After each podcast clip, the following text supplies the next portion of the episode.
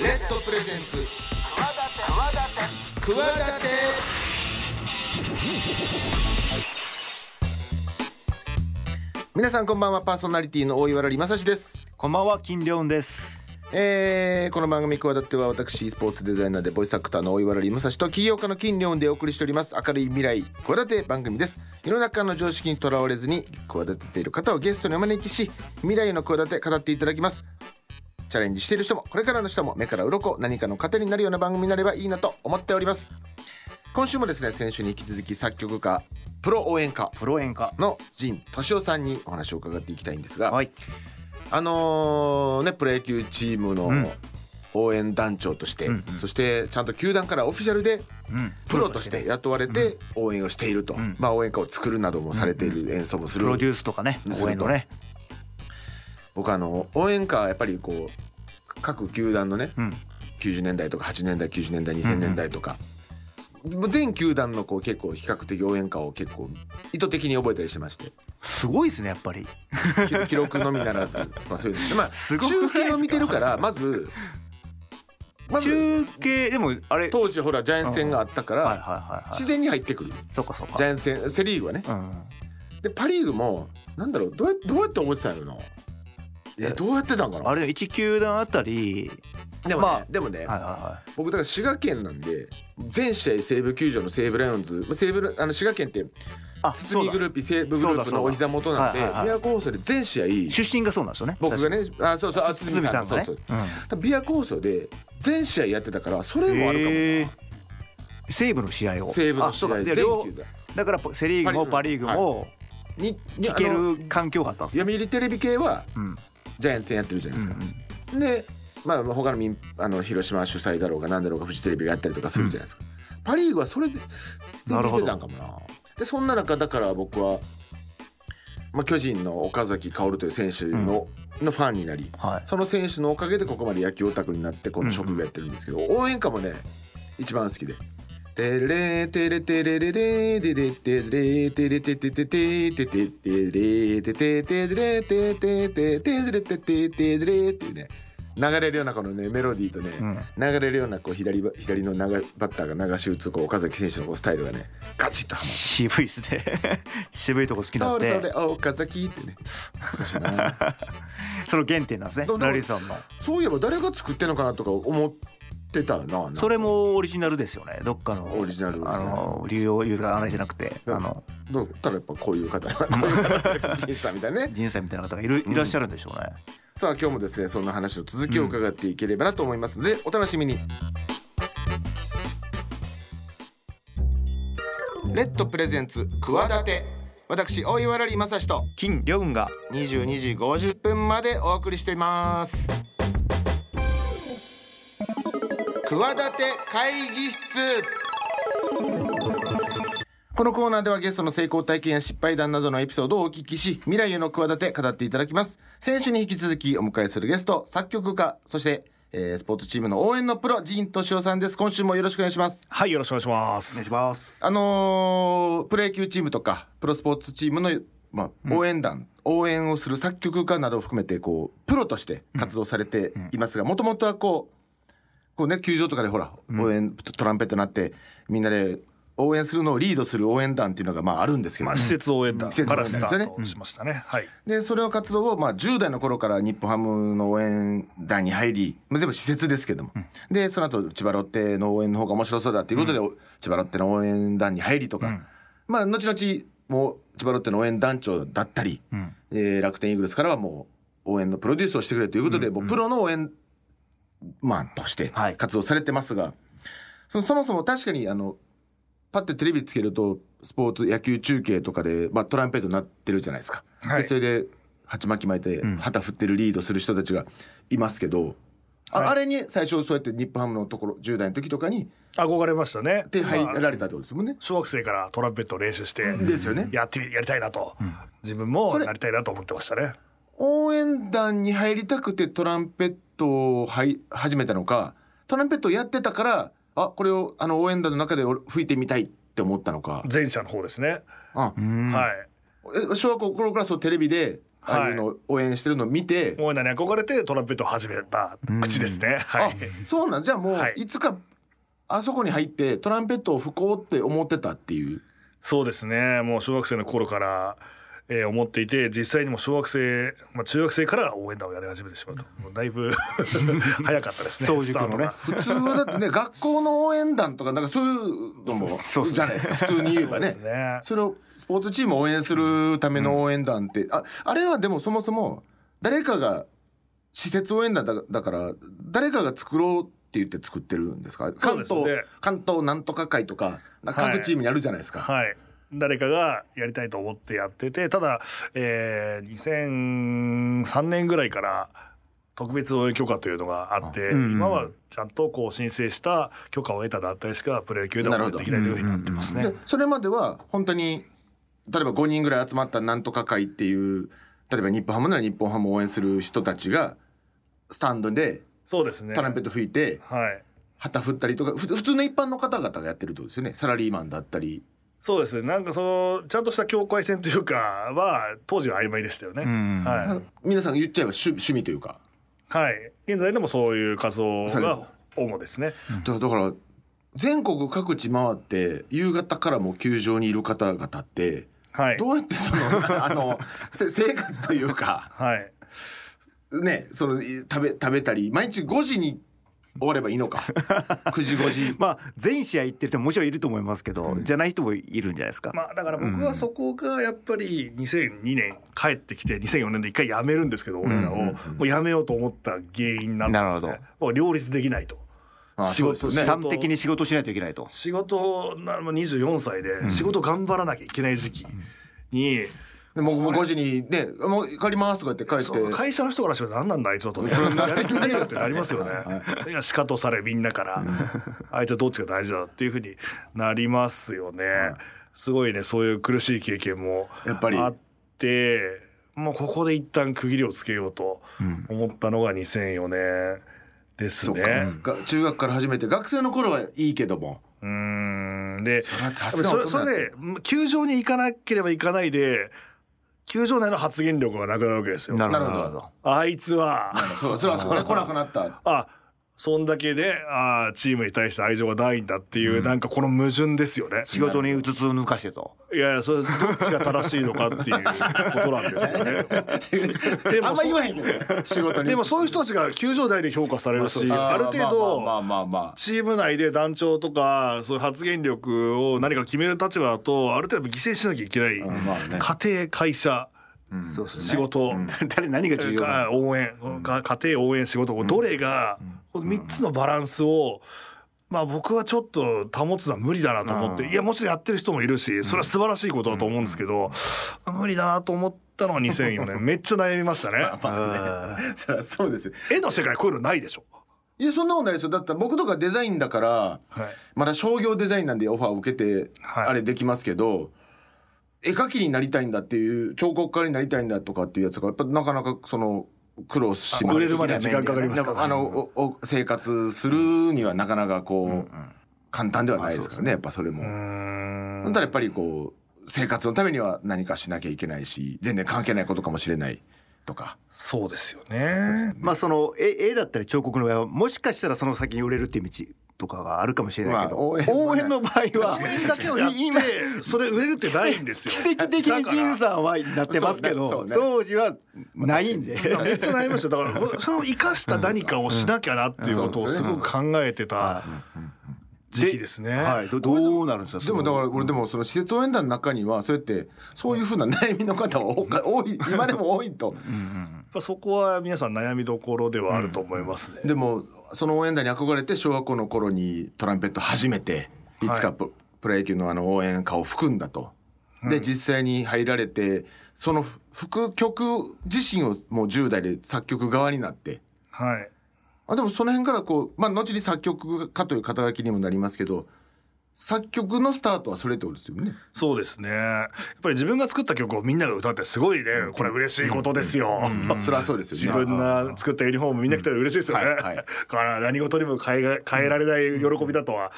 思いますまあけそど、れでね球場全体が盛り上がるわけですもんねそうですねでそのじゃあ24歳で実ちょっと生活費のこととかも、まあ、実現実的な部分でそうやって悩まれて、仕事を頑張ろうとあいそっちに思いま行した、ね、くわけですよね思いました、ね、それもバスッと切ったんですかやバスと切り応援ましたねわあその時はもうやめようとあうん愛知万博の仕事をしてて名古屋にいたんですけどそう自分のこうやるべき仕事を頑張ろうと韓国に関連する仕事やったんですけどそれは普通にもうさ言っちゃえばサラリーマンですかサラリーマンででもスポーツチームの面接とか受けてましたねスあポーツ関連の会社横浜 FC あーはあはあと日本ハム ファイターズあ出戻りでいやうん面接受けて普通社員として受けようと思って、いやこういうのやってたんですけどって言ってえー最終面接まで行きましたね自分は。でもその今ねそのバスッと切って応援プロスポーツの観戦からこう距離を置かれたけどちょっとなんかお話しされてる時点でもう悲しそうですもんねなんかやっぱなんか、なんか関わりたいなって気持ちもあったそりゃそうしですよねはい、そうですね。あと、スポーツ以外のこうエンターテインメントの裏方の仕事なんかもいろいろやってた、転々とした時代ですね。そこからでもやっぱり忘れられなくてスポーツが。忘れなくというか、えー急にロッテの応援団団長に戻るんですけど、2010年に。はいそれは、えーロッテの応援団が解散するということがあったあいんいです。す今あったその時にあった応援団が解散するはい、ななん解か散と活動停止になってなんかありましたあったんですかまあいいやこれはちょっともう編集される前提で話しますけど、あじゃあはいはいなしでバレンタイン監督はいはの解任反対運動か、あはいはい残ってくれとね、残留運動か、はい当時です2008年の年末に、バレンタイン監督が2009年いっぱいで解任になりますという発表されて、それに対して反対運動が始まるんですね、1, 1月から、で最終的にエスカレートして、今度オーナーに対する批判みたいなことをずっと横断幕を上げることになり、それに対して西岡選手が、はいもうあの子供たちを見てるんで、あそういうのはちょっとね、お玉を下げてくださいってはいいうこはいとはがあって、でその時に次の日に応援団が西岡を批判したんですね。いうんは過激化してます ちょねっとはいはいはいそうですねだいぶ過激化してますね、だそれが大問題になり、ああまあバラバラ空中分解するとああなるほど一旦もう解解解散散解散というかその不許可ですね正式に言うとああなるほどななるるほほどど球団から NPB から NPB から NPB から NPB から教科書を NPB ってのははい日本野球機構一番ね、はいトップの機構団体です組織ですけども、はいそこからそのロッテの応援団は一旦ちょっとみたいなはいはあ許可できませんと、はいでだからじゃあ,、あ違う組織としてもう一回ジンを呼ぶしかないとなったわけですなんかちょっと、うん面白くなあってきまのしたあの面白くなってき て俺もやるぞとやったるぞ企とて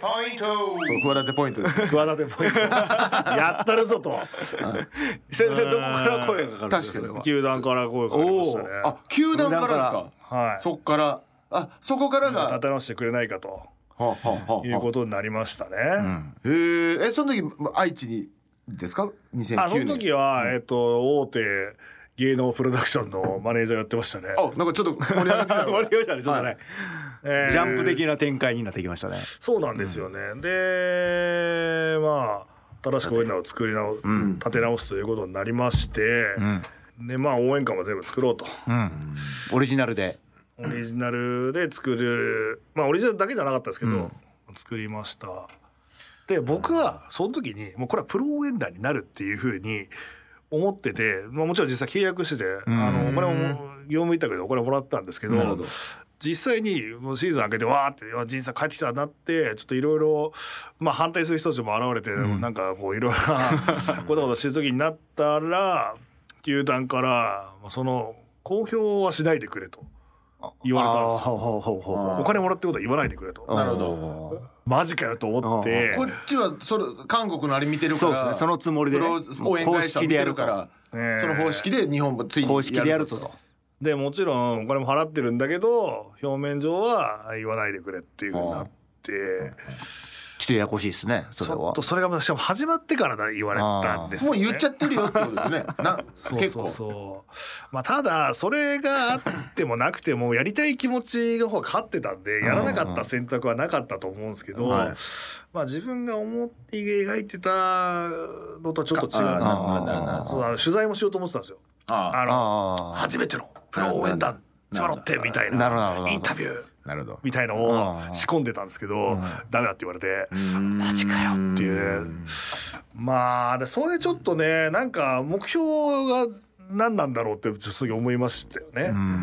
ちょっとうまく都合よく使われてるなと思ったし、なるほでどもこっちはやるじゃあ逆逆に使ってやろうじゃねえかと、やることはやったろうと。でもそのあたりから作曲家としてなんかそういう作曲活動っていうのも始められる。まあ、まだ千葉ロッテで応援歌以外の入場テーマというか、オープニングテーマとかそういうのも作るようになってあとファンサービスプロジェクトって会議にも出てましたね企画したりとか、もう本当はそういうことやりたかったんですけど、であと、えー実は他のチームからオファーも来てましたね。あじいさんあそれはあの来てくれないか楽後の楽天ではなく。なくベイスターズですけど、 まあそれは断りましたけど、まあやってたんで、ああなるほど。あと YouTube を利用したはいはいプロモーションをしましたね。なるほどうん YouTube がまだ流行ってない頃ですそんなに。YouTuber とかいうロロッテのですかはい。ロッテのい応や援。結構本当中というかねやってるんですね応援だけじゃなくて、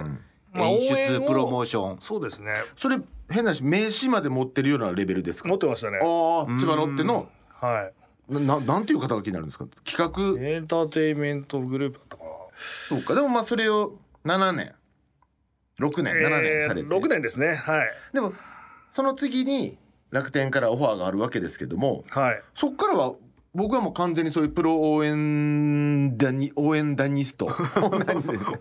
お応援ニスト応援タレント。ま ああ覚悟だかのうんわかんないですけど、はい。というイメージがありますけどそこはもう完全にそこからは言ってったんですか楽天に移籍からは。楽天の移籍の時に最初にまあその条件というあーかこういうふうに言ってください、公表してくださいとホームページで、はいえーちゃんと言ってくださいって言ってまあそれなりの反応はありましたね、それいいいいも悪いも。まあまあもちろんねロッテにいた人がっていうのはあったしあーはまあはああのー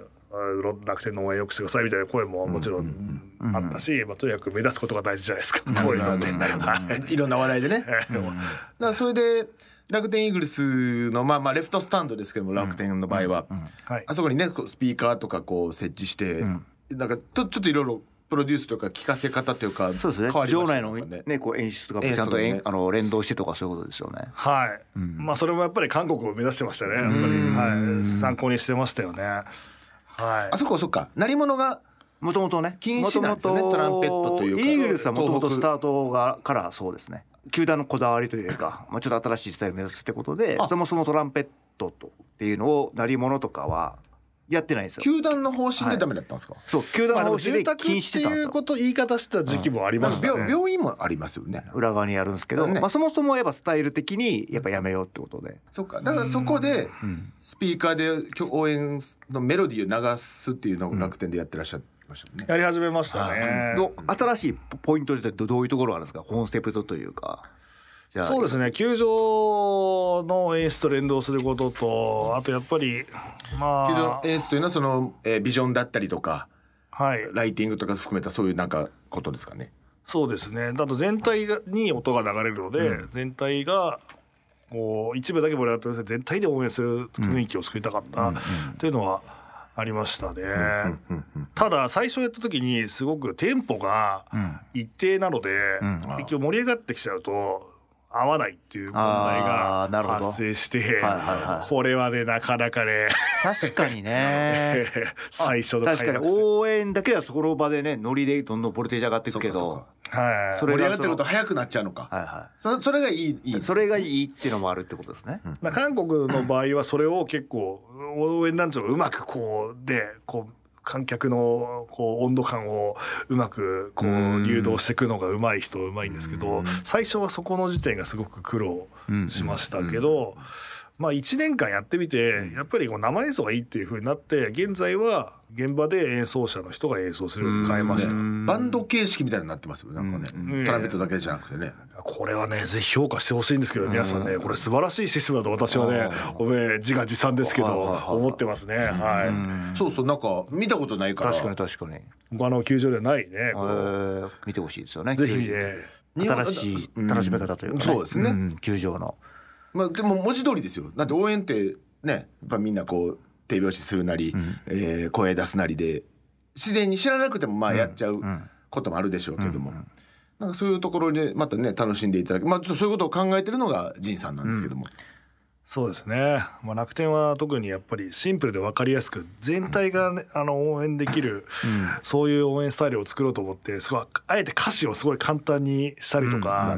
であとまあ全体がこうもっとねあの韓国みたいにもう内野もね立つような応援が作りたかったなというのが一つちょっと私としては心残りかなとは思いますけど。そうですね内野は外野日本の場合こう外野席がすごく応援する場所みたいなイメージが、まあ、甲子園でいうとアルプススタンドのあそこが応援する場所みたいなかねもうなんかはいイメージがあるから、はい内野に外野が応援するとこ内野はなんかゆっくり見るみたいなゆっくり見るビール飲むとこみたいな、はいちょっとイメージが定着しすぎてるのかもしれないですけどね。そこをねもっとね全体でできるようなね、その根本的なところから変えることができたらよかったなというね、当時最初は思ってたんですけど、まあ、なかなかそこまではね、難しかったなとは思います球ね。場のこう作りとかからももしかしたらね関わらなきゃ変わらな例えば、なんだろう前の人が立ったら見えなくなるようだから立っても大丈夫なぐらい後ろとの段差作るとか例えばああですよ構ね造的なとこ構ろ、造的な部分とかもしかしたら気気使っちゃったらほら立てなそくうなでるすし、ね。でもまあまあそうやってねプロ野球のことを応援されてプロとしてこうやって発表される、そのそこからはもうこうやって高校野球の応援とか、えーはいや野球に限らず、野球ゲーム、野球ゲームのなな中で流れてくる曲ってことですかそうですね。ゲーム中に。はいゲーム中の曲ですいね。やアメトーークの高校野球あった大あっ大た大好き芸人応援歌もあ作ったらあっれてるた。っだていうからもちろん陣敏夫っていう名前も出てましたもんね。そうですね。まああれのおかげで あの知名知名度度が知名度が上がりました。はい藤田さんありがとうございます。あそっかそっか。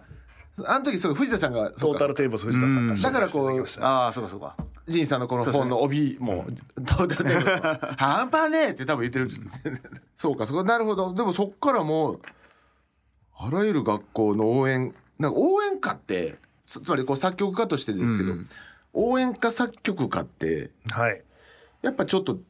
独特なんですかねやっぱりベタで分かりやすい部分がないと応援歌っぽくならないんですよね。なるほどチーム名を連呼するところ、なるほどなるほどソフトバンクホークスとこうやっぱり一番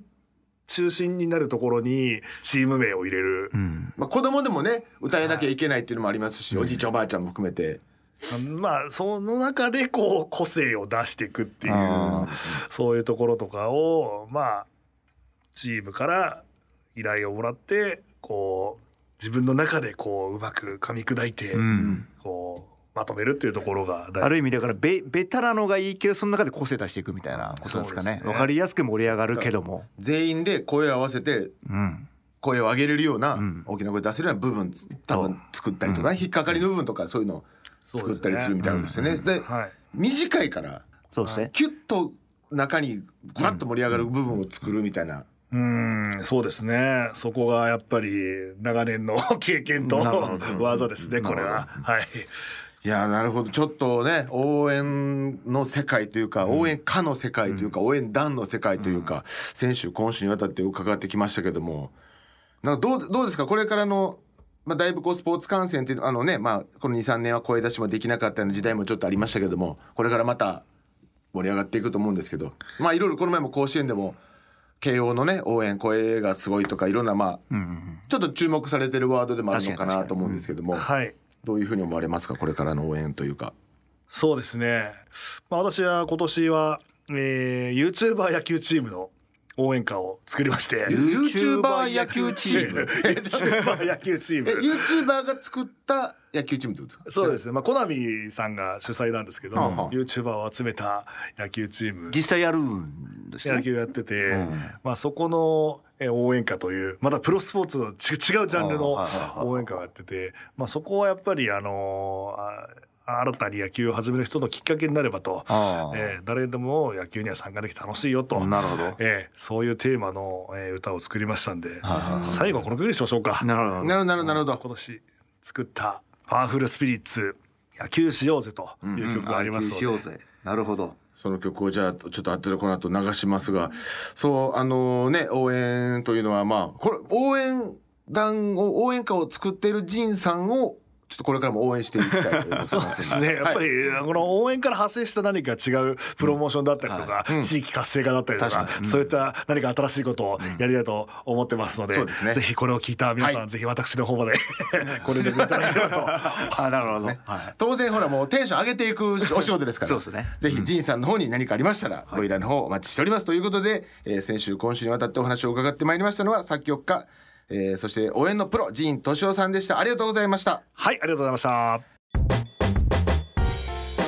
レッドプレゼンツ企て私大岩良理正史と金良雲がお送りしております番組ではメール募集しておりますくわアットマーク RKBR.jp KUWA アットマーク RKBR.jp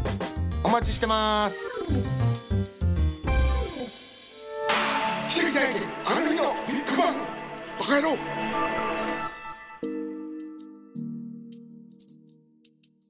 さあこのコーナー誰しもあの偶然の瞬間がなかったら今の自分はないという出来事が必ずあるはずということでゲストの、えーそんな奇跡のですねビッグバンが起こった瞬間とそこにまつわるエピソードをお聞きしていきますゲストは引き続き作曲家応援のプロ陣俊夫さんでございますもうね、あるでしょうもうあるでしょうこんだけ聞いててもうなんかなんかあったような気もしますけ ど確かにの中にはいいろいろと奇跡が、そうですねやはりえーこの福岡といえば、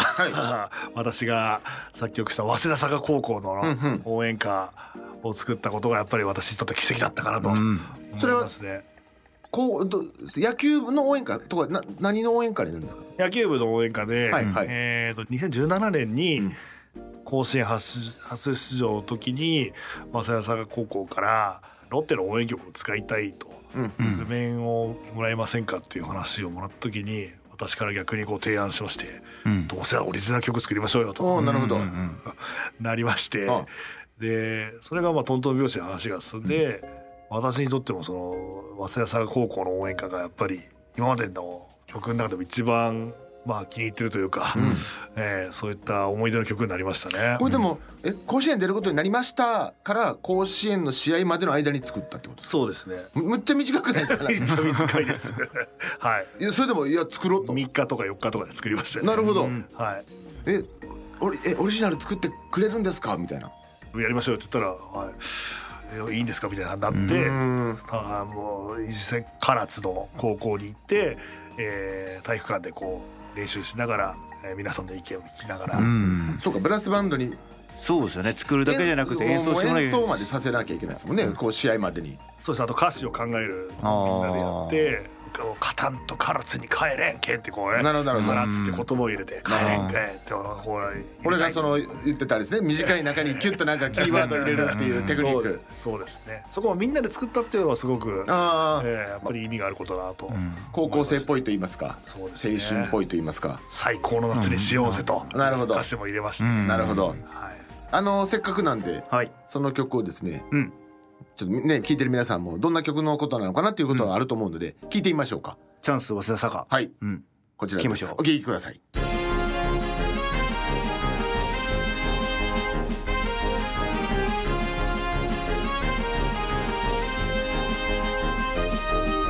あなんかあの、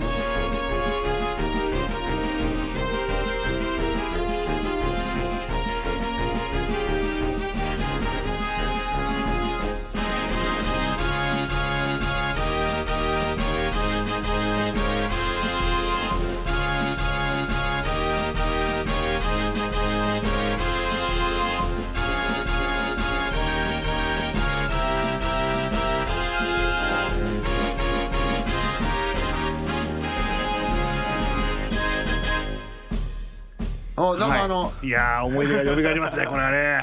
あはのい、ね青春もねあのまあこれ盛り上がりますね、んねはい、けど福岡なんでね、あの当時の生徒も聞いてる人もいると思いますけどね、いやーやっぱりねこれはね僕らの心に残り続ける曲ですよ、ちょっとやっぱグッとくるというか泣いてます最近ほらもう甲子園とか見るとねそれだけ涙出ちゃうからでもね卒業生もこれいまだにこれ歌ったりするみたいですね、松田坂の皆さんね、そうそういうのがいいですよね引き継がれていくっていうはい学校をやめても、、はいいつまでも、まあ、効果効果とかもそうですけど、なんかいつまでも歌えちゃうみたいなはい、思い出の曲になってそれがもう甲子園で流れるわけですよね流れましたね懐かしいですね、2017年相手のピッチャーは今ジャイアンツにいる戸郷投手出た、でエースそうですね2点取ったんですけどねまあ惜しくも敗れてしまいましてでもしょうがないですね相手はジャイアンツのエースですからね今やね そうですねいやー戸郷投手を見るたびに思い出しますね、あの夏をそれはチャンステーマとかそういうことなんですかチャンステーマで作りました、あーなるほどランナー二塁に行ったら流れるとなるほどああじゃあ結構そうタイミングが限られるわなけでかすなねか二塁に行かなくてねもう早く相手はジャイアンツのエースですからもうせっかく作ったのにっつってそうもう一塁でもいいから出たら流してって言って5回まで流れたかったですある日はねあそうでしたねあ5回まで二塁すら踏めずっそてうだったんですねちょっとドキドキですねえでえ現場には行ってーなあいいやその時は行きましたあは出たんですねあじゃあ5回にいよいよいいやいや流れ二て塁に行はったい時に流れ点てが入りましたねその時ああよかったよかった。ああよかった。 どうなることかと思った。いいですねなんか、いさっきもおっしゃってましたけど一緒に歌詞作り上げたりとか、そう学生の子たちとっていう。で今も当然使われてるんですよね。まあそれから甲子園出てないんですねああなるほどでもまだ地方の大会では。地方大会とかでもやってますあと結構学校行事とかでもあなるほどしてるみたいへでーそういう話聞くと嬉しいですねあえ学生のやつっていうのはそれそれが初めてってわけではないそ。れ初めてですね初めてですよあそっあプロ以外では初そめのて。プロ以外の何か新しいことをやりたいと思ってあーなるほどなるほどなるほどた時期だったのでそっからありますよねいっぱいからいろいろはいつながりましたねやっぱり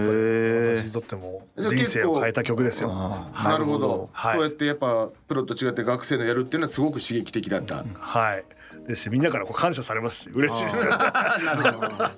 プロのだってねいろいろ言ってくる人もいるなそう そうそうそうまあ賛否両論ありますけどなるほどなるほど。学生の皆さん、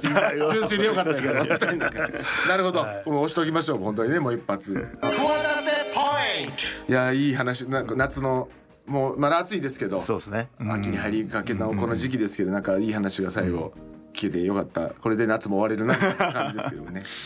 えーということで、えー引き続きまだもう一コーナーありますんでお付き合いくださいはい以上、えー奇跡体験あの日のビッグバンでしたレッドプレゼンツ企て私大岩良理正史と金良雲が22時50分までお送りしています業界用語ワンポイントレッスンこのコーナーは身近にあるあの業界にこんな業界用語があるんだということを知って何かの役に立てていこうというコーナーでございます今日はですね応援のプロ陣敏夫さんということでこれなんですか応援応援業応援業界って あるのかわかんないですけど応援団の中ではね 応援団業界えーはいまあ誰もが分かるような言葉をじゃあはいありますよあるんですか応援、はいこれわ僕ら普通の人は応援団じゃない人はあんま使わないワードですかまあどうしよう分かりますかねはじゃあクイズでで聞いてみましょうはいじゃあ19って分かりますか19何のことを一級というかか19わかったえ野球だけですかそれ野球だけ俺わえもう分かっちゃいまました19とかえちょっと言ってもい言いっちでゃいすまかすはいスタメン発表されてはい1番から9番の曲を流す正解です 最初にねああ最初ねスタメンートのタそイの日のミングスでタメンの人のをはいはいはい全部やりますねやるんですよはいはいはいはいあああったね、え一発目で当たっちゃいました ねでも知らないですよああ本当にはい知らないけどドンピシャでしたね1か1級と言ったら野球で言ったらきイニングかあ俺イニングと思っちゃいましたねどっちかじゃないですかうん打順かのうんうんうんそうか1なるほど級3分以内で終わらせてくださいみたいなえ何時から何時から1までが1級で、んみたいなこう打ち合わせがもう毎試合えだけ警備としてますね。ああそうなんすかはい、こんなんやったらあれですけどじもう勝手に ね自由やと思ってましたけどなんかいやなん昔はそうだったんですけどここもそうここ10年ぐらいはもう厳しくなってるんですねタイムテーブルがあタイムテーブルがあ出そさうなれんて警備のそう担当の人とこの時間でやりますやっぱ演出とあれじゃないですか演出やっぱ増えていったからだからまあその演出の中のの一級がもう組み込まれてるようああーなるほど状態ですよねねなるほどねはい、それに合わせて演出をそうですねから作ってんのかなるほどなるほどなるほどそうかだからなるほどそういうふうになるそほうどか演出と連動するということでイコールちょっとちょっと自由度も減っちゃうイメージなんですかねなんかまあできることも増えたというかもうじすでに場所は取ってもらってるとかなるほどなるほど なるほどまあ、並ばなきゃいけなかったのがそれが変わったりとかまあいい面悪い面どっちもあると思います、そねこはまあよしよし悪しなんですかそのこうまあ私良くなったと思ってますけどねあその方がなんかやりやすいですね気使うことはないですよねだってオファーオフィシャルでやってるわけですからもろもろがそうでもこれは言っちゃいけないとかそういうのはやっぱりどうしてもね、んまあありますそうよか今ねじゃそうかじゃあもう一個いきましょうかあありますかあはい僕はやりますやりますじゃあもう一個ねもう一個、えー応援団業界用語うんででんドラリードラリーあドラリーはいでもドラドラムはないですもんね太鼓はあるけどね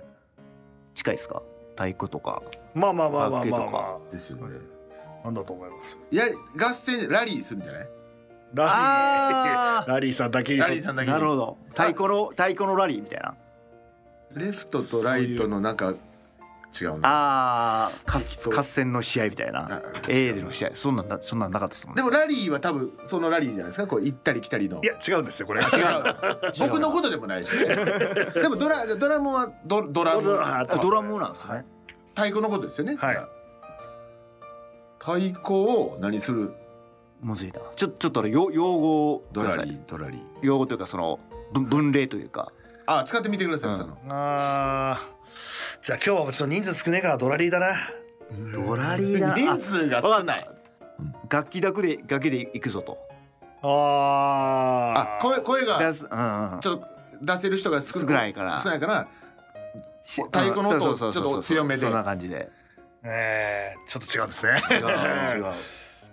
張っていく人ラッパ吹く人、はいドラムの人はい旗振る人、はいまあそんな役割ですね応援団ヒントで言うとそのとこですねドラムがリードを取るあそうです正解ですおお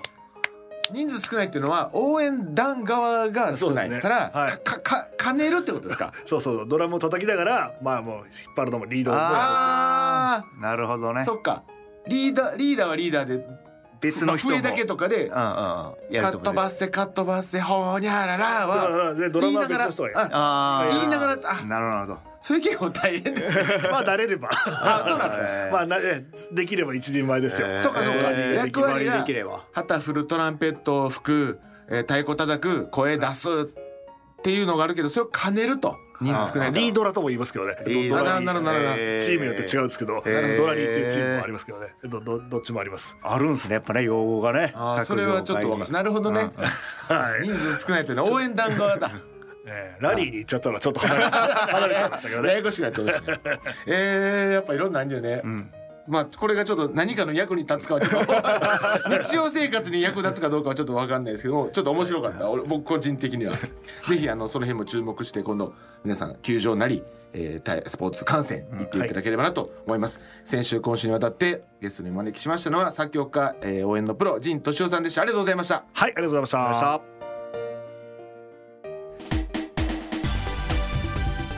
たということでですね、えー先週今週と作曲家、応援歌のプロ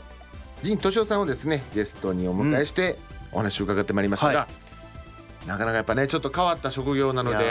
ー面波白いエ乱ピソ万ード丈がですよねありますが、うんさあそんな中金言どうだったでしょうか、はい今週の金言はですね、うんあのいろんな話の中で金言が散りばめられてたんです けどメモした僕のメモが汚すぎて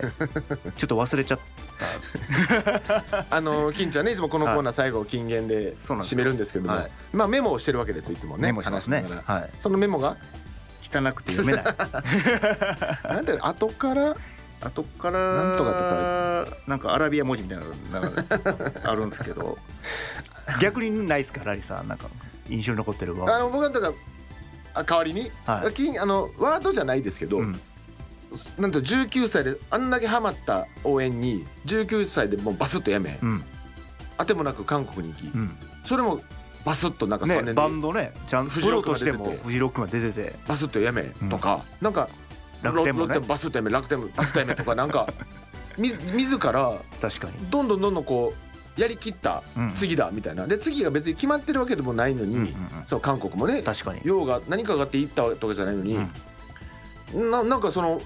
なある意味プロというかやりきったんだともうやることはやり残したことはないんだとだからもうやめるんだみたいな撤退力みたいなうん、ちょっとね僕にないんですよ、うんだしこうやってやりたいことをやってるんだから普通しがみついちゃうじゃないですかそうですね確かにね、でもそれやめることによってまあ、次があるんですけどねその佐賀のす早稲田佐あ賀例えばの,、例えばね、の話が出てきてまたねそのまあ高まあ校野球そうなんでとすけかど勇気も必要やし、うんなんかむねなかなか僕には何も考えて ないじゃあ言い方によ ってはねすまんまあそうな可る能性もまあでも行けば分かるさじゃないけど、そうですねまあまあちょっとやめてちゃう道を歩いてみてからはいその道が舗装されてるのか、はいだからスニーカーでいいのか砂利道だからちょうんっとぐじょぐじょやから長靴はじゃないとダメなのかみたいなことは後から履く靴考えるみたいなそうですねでもそれやっぱやることでちょっとあのつながってるけどもちょっとと隣というか、うんうん違うことやるじゃないですかそれやっぱこう幅は出ますよねまあねいろいろできるからまあだからよし悪しなんで別にね何が正解かは分かんないですけど僕そうですねちょっとそれが印象には残りましたね、だから次ね楽天を辞めて今いろいろ作曲活動もやってますけど、はいはいはいまた新しいことをそうですねね楽しみちょっでとす注よね目していきましょう、応援歌を応援しましょうしましょうさあこの番組ではですねあのオリジナルロゴ立体ステッカー、ラバー立体ステッカーも完成してうん送ったりもさせていただくのでですねぜひぜひメールや、まあ、つぶやき感想送っていただきたいと思っております、えーメールはですねクワアットマーク RKBR.jp KUWA アットマーク RKBR.jp 番組公式 X 旧 Twitter ですねそちらからは RKB クワというアカウントで DM を送れるようになっておりますのでそちらで送っていただいてもよろしいですしえーハッシュタグカタカナクワダテをつけてつぶやいていただくそんな方法もございますお待ちしておりますのでいろんな方法で感想の方を送っていただければ読ませていただいたりしたらですねそのオリジナルのねせっかく作ったラバーロゴステッカーを差し上げたいと思っておりますので、どしどしお送りくださいということで次週はどんな方がゲストに来るのかまだ内緒です ということでお相手は私大岩良正史と金良音でしたまた来週も企てていきましょうバイバイそれも忘れタイミングタイミングが悪くてたそうここまで流すねタイミングが悪かったさよならバイバイ